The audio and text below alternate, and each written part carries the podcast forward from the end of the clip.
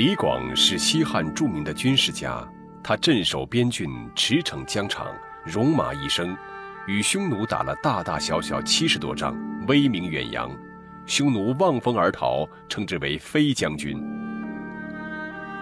唐朝王昌龄诗云：“秦时明月汉时关，万里长征人未还。但使龙城飞将在，不教胡马度阴山。”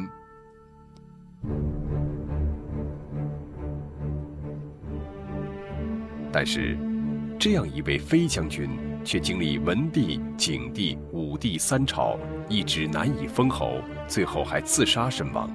这个原因究竟何在呢？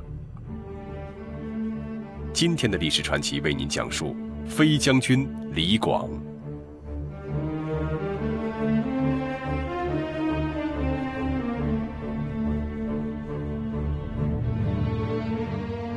唐初文人王勃在《滕王阁序》里说：“冯唐易老，李广难封。”关于李广封侯有多难，不用和其他人比，看看他周围的亲戚朋友就知道了。汉武帝时代本是开疆拓土、重奖军功的年代，李广与他的堂弟李蔡在文帝时期同为中郎，景帝时一同抗击匈奴。李蔡被封为乐安侯，后来官至丞相。二人同出身，同做官，同立战功，并且李蔡的人品、才能、名声远不及李广，官名爵位却在李广之上。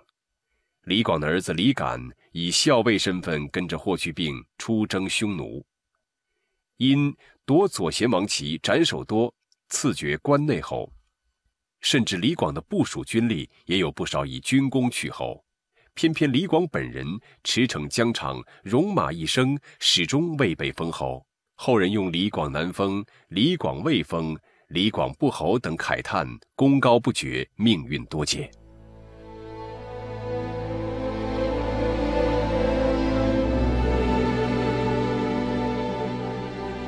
李广出生不详，首先是秦朝将军李信，曾经率军战败燕太子丹。李广接受世传功法，射得一手好箭。汉文帝十四年，匈奴大举入侵边关，李广从军抗击匈奴。因善于射箭，杀死和俘虏了众多敌人，升为郎中，以骑士的身份侍卫皇帝。李广曾经多次跟随文帝狩猎，格杀猛兽，文帝经常称赞李广武艺超群，英勇善战。汉景帝时期，七王作乱。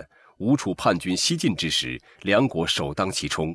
此时的李广作为骁骑都尉，随从太尉周亚夫驰骋梁国，协同景帝之弟梁王打了几场胜仗，并且在一场关键的战役中，李广所向披靡，一鼓作气夺了敌方的主将之旗。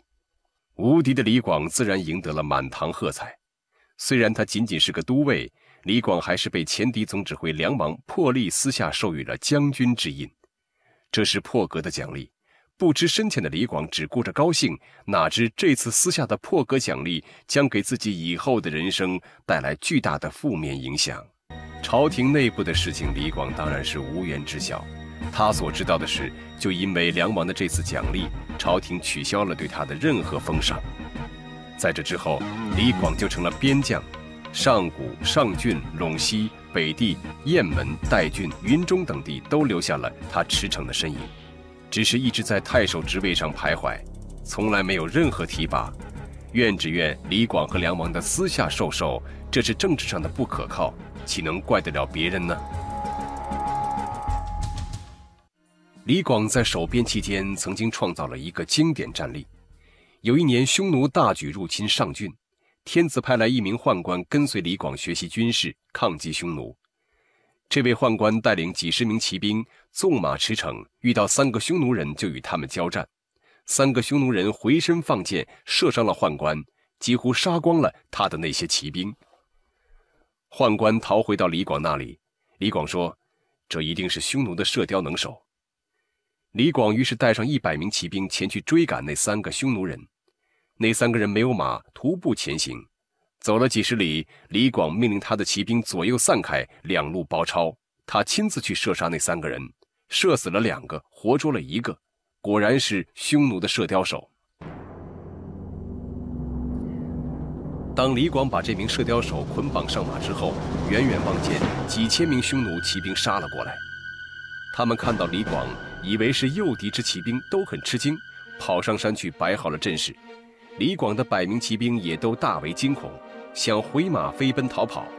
李广说：“我们离开大军几十里，照现在这样的情况，我们这一百骑兵只要一跑，匈奴就要来追击射杀，我们会立刻被杀光的。现在我们停留不走，匈奴一定以为我们是大军来诱敌的，必定不敢攻击我们。”李广向骑兵下令：“前进！”骑兵向前进发，到了离匈奴阵地大约有二里的地方，停了下来。这时，李广又下令说：“全体下马，解下马鞍。”骑兵们说：“敌人那么多，并且又离得很近，如果有了紧急情况怎么办？”李广说：“那些敌人原以为我们会逃跑，现在我们都解下马鞍，表示不逃，这样就能使他们更加坚定地相信我们是诱敌之兵。”于是，匈奴骑兵果然不敢来攻击。有一名骑白马的匈奴将领出阵来监护他的士兵。李广立即上马，和十几名骑兵一起奔过去，射死了那骑白马的匈奴将领。之后，又回到自己的骑兵队里，解下马鞍，让士兵们都放开马，随便躺卧。这时正值黄昏，匈奴军队始终觉得奇怪，不敢进攻。到了半夜，匈奴兵又以为汉朝有伏兵在附近，想趁夜偷袭他们。因而，匈奴就领兵撤退了。第二天早晨，李广才回到他的大军营中。多年之后，汉武帝即位，此时的李广已是举国公认的名将。随着新皇帝登基，李广终于从地方来到了中央，被汉武帝调任未央宫的卫尉。只是多年的边地生涯之后，李广已经告别了中年。李广前后与匈奴作战四十多年，却始终得不到封侯。李广有个参照，那就是堂弟李蔡。谁都知道李蔡才干远在李广之下，可是李蔡到汉景帝之时已是年俸二千担的高官。汉武帝时，李蔡更是一帆风顺的升至列侯，官位达到三公。李广属下的军官和士兵们，也有人得到了侯爵之封。所有这些事情令李广本人想不明白。一次，李广与望气算命的王朔交谈，李广说：“自从汉朝攻打匈奴以来，我没有一次不参加。可是各部校尉以下的军官才能还不如中等人。然而由于攻打匈奴有军功，被封侯的有几十人。我李广不算比别人差，但是没有一点功劳用来得到封地，这是什么原因呢？”难道是我的面相不好，不能被封侯，还是我命该如此呢？王朔说：“将军想想，难道以前做过什么令人悔恨的事情吗？”李广想想说：“我为陇西太守时，羌族人造反，我诱降了他们之后，却又杀死了他们，至今最大的悔恨就只有这件事了。”王朔说：“罪过没有比杀以降的人更大的了，这就是你不得封的原因。”算命先生的一面之词，李广不一定全信，但是现实毕竟还是令他忧心如焚，总要有个实实在在的东西来证明自己。在汉朝，哪还会有比封侯封地更能代表一个人的成功呢？汉武帝一改文景之时的韬光养晦政策，时时表现出有所作为的政治姿态，使李广再次看到希望之光。李广跃跃欲试，大概又等了四年，李广才正式由卫尉升任将军。带兵出雁门关进攻匈奴，这次迟来的机会却让李广蒙受了耻辱。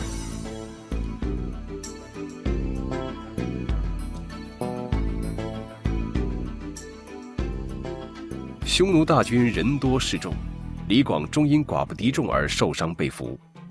匈奴单于久仰李广威名，命令手下得李广必生擒之。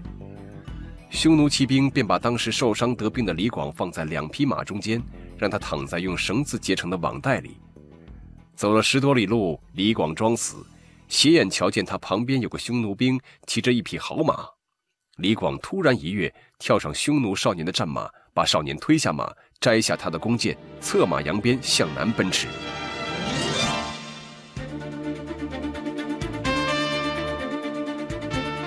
匈奴骑兵数百人紧紧追赶，李广边跑边射杀追兵，终于逃脱。李广收集余部后，灰头土脸地回到长安，被判斩首。李广用钱物赎了死罪，被削职为民。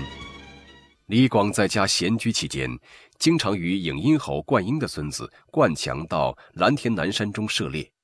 有一次在夜间，带着一个随从骑马外出，跟别人在乡间饮酒，归来时路过霸陵亭，霸陵亭尉喝醉了酒，上前呵斥李广不让通行。李广的随从说。这是前任的李将军，廷尉说：“就是现任将军尚且不能夜间通过，何况是前任将军？”于是就扣留了李广，留宿霸陵亭下。过了不久，匈奴攻入辽西，击败了韩安国的军队，于是皇帝召李广，封他为右北平太守。李广随即请求武帝准许派遣霸陵廷尉一同前去。到了军中，李广就把霸陵廷尉给杀了，然后向皇上上书谢罪。皇帝回复说：“将军是国家的爪牙，镇兵兴师去征伐不顺服的人。出征时要统帅三军之心，协同战士之力，这样才能做到一怒千里惊惧，威震则万物归顺，是以名声显露于夷河，神威使邻国畏惧。报仇除害，这是我期望将军做的。您若叩头请罪，这岂是我所期望的？看来皇帝并没有因此而责备李广，倒欣赏他的这种做法。”不过这件事从一个侧面也反映出李广的心胸狭窄。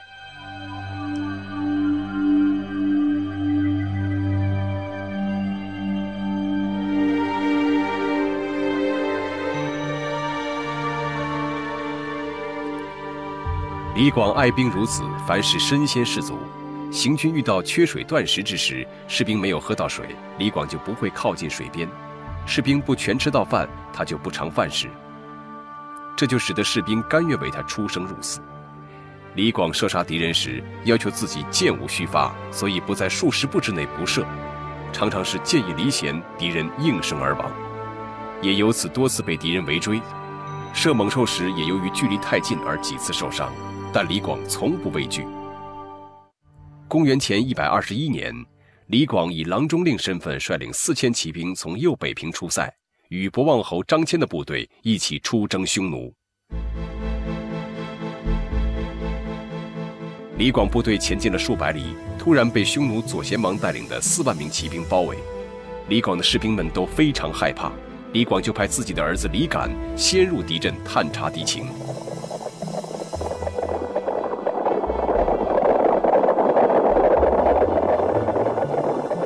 李敢率几十名骑兵冲入敌阵。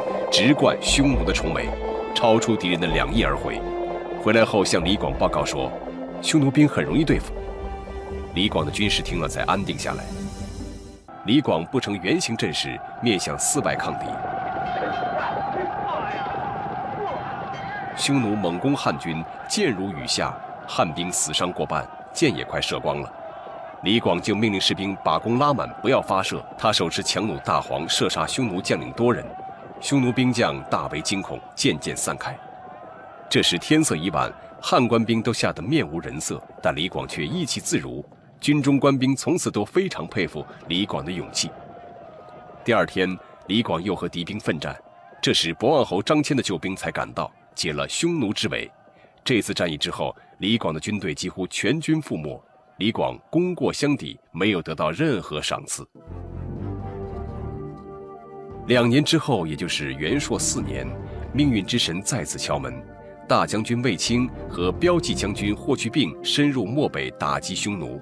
李广多次请求随军出征，武帝认为他年老未被启用，直到元朔六年才被任命为前将军，随卫青出征。卫青领兵出了边塞，得知单于的驻扎地，决定亲自率领精锐部队袭击单于。而命李广与右将军赵师齐从东路出击，东路道远，而且水草极少，不利于行军。李广亲自请求为先锋。他说：“我的职务是前将军，如今大将军却命令我改从东路出兵。况且我从少年时就与匈奴作战，到今天才得到一次与单于对敌的机会。我愿做前锋，先和单于决一死战。”大将军卫青曾暗中受到皇上的警告。认为李广年老，命运不好，不要让他与单于对敌，恐怕不能实现俘获单于的愿望。那时公孙敖刚刚丢掉了侯爵，任中将军，随从大将军出征。大将军也想让公孙敖跟自己一起与单于对敌，故意把前将军李广调开。李广当时也知道内情，所以坚决要求大将军收回调令。大将军不答应他的请求，命令长史写文书发到李广的幕府，并对他说：“赶快到右将军部队中去，照文书上写的办。”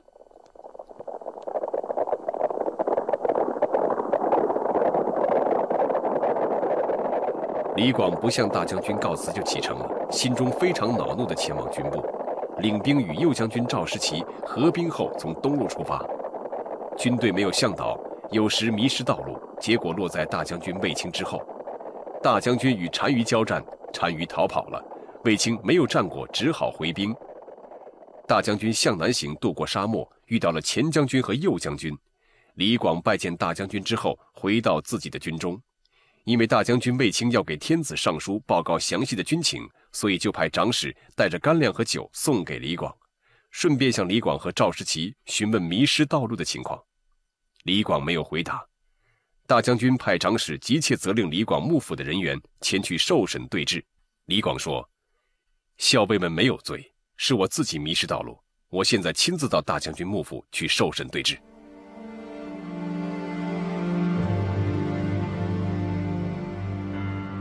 到了大将军幕府，李广对他的部下说：“我从少年起与匈奴打过大小七十多仗，如今有幸跟随大将军出征，同单于军队交战。可是大将军又调我的部队去走迂回绕远的路，偏又迷失道路，难道不是天意吗？况且我已经六十多岁了，毕竟不能再忍受那些刀比利的侮辱。”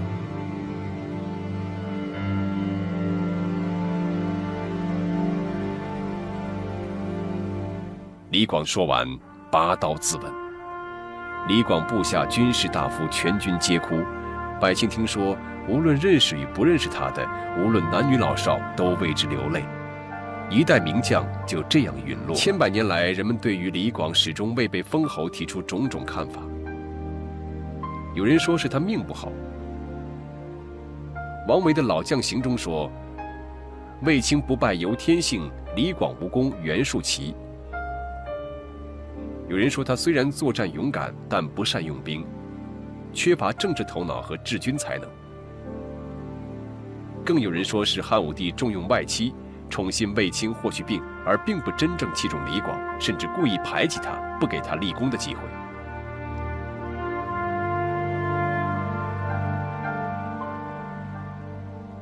李广英勇善战，才略过人，一生与匈奴打了大大小小七十多仗，威名远扬。匈奴闻风而逃，被称为飞将军。然而，李广最终也没有能够裂土封侯，引来史家一片惋惜，民间无数惆怅。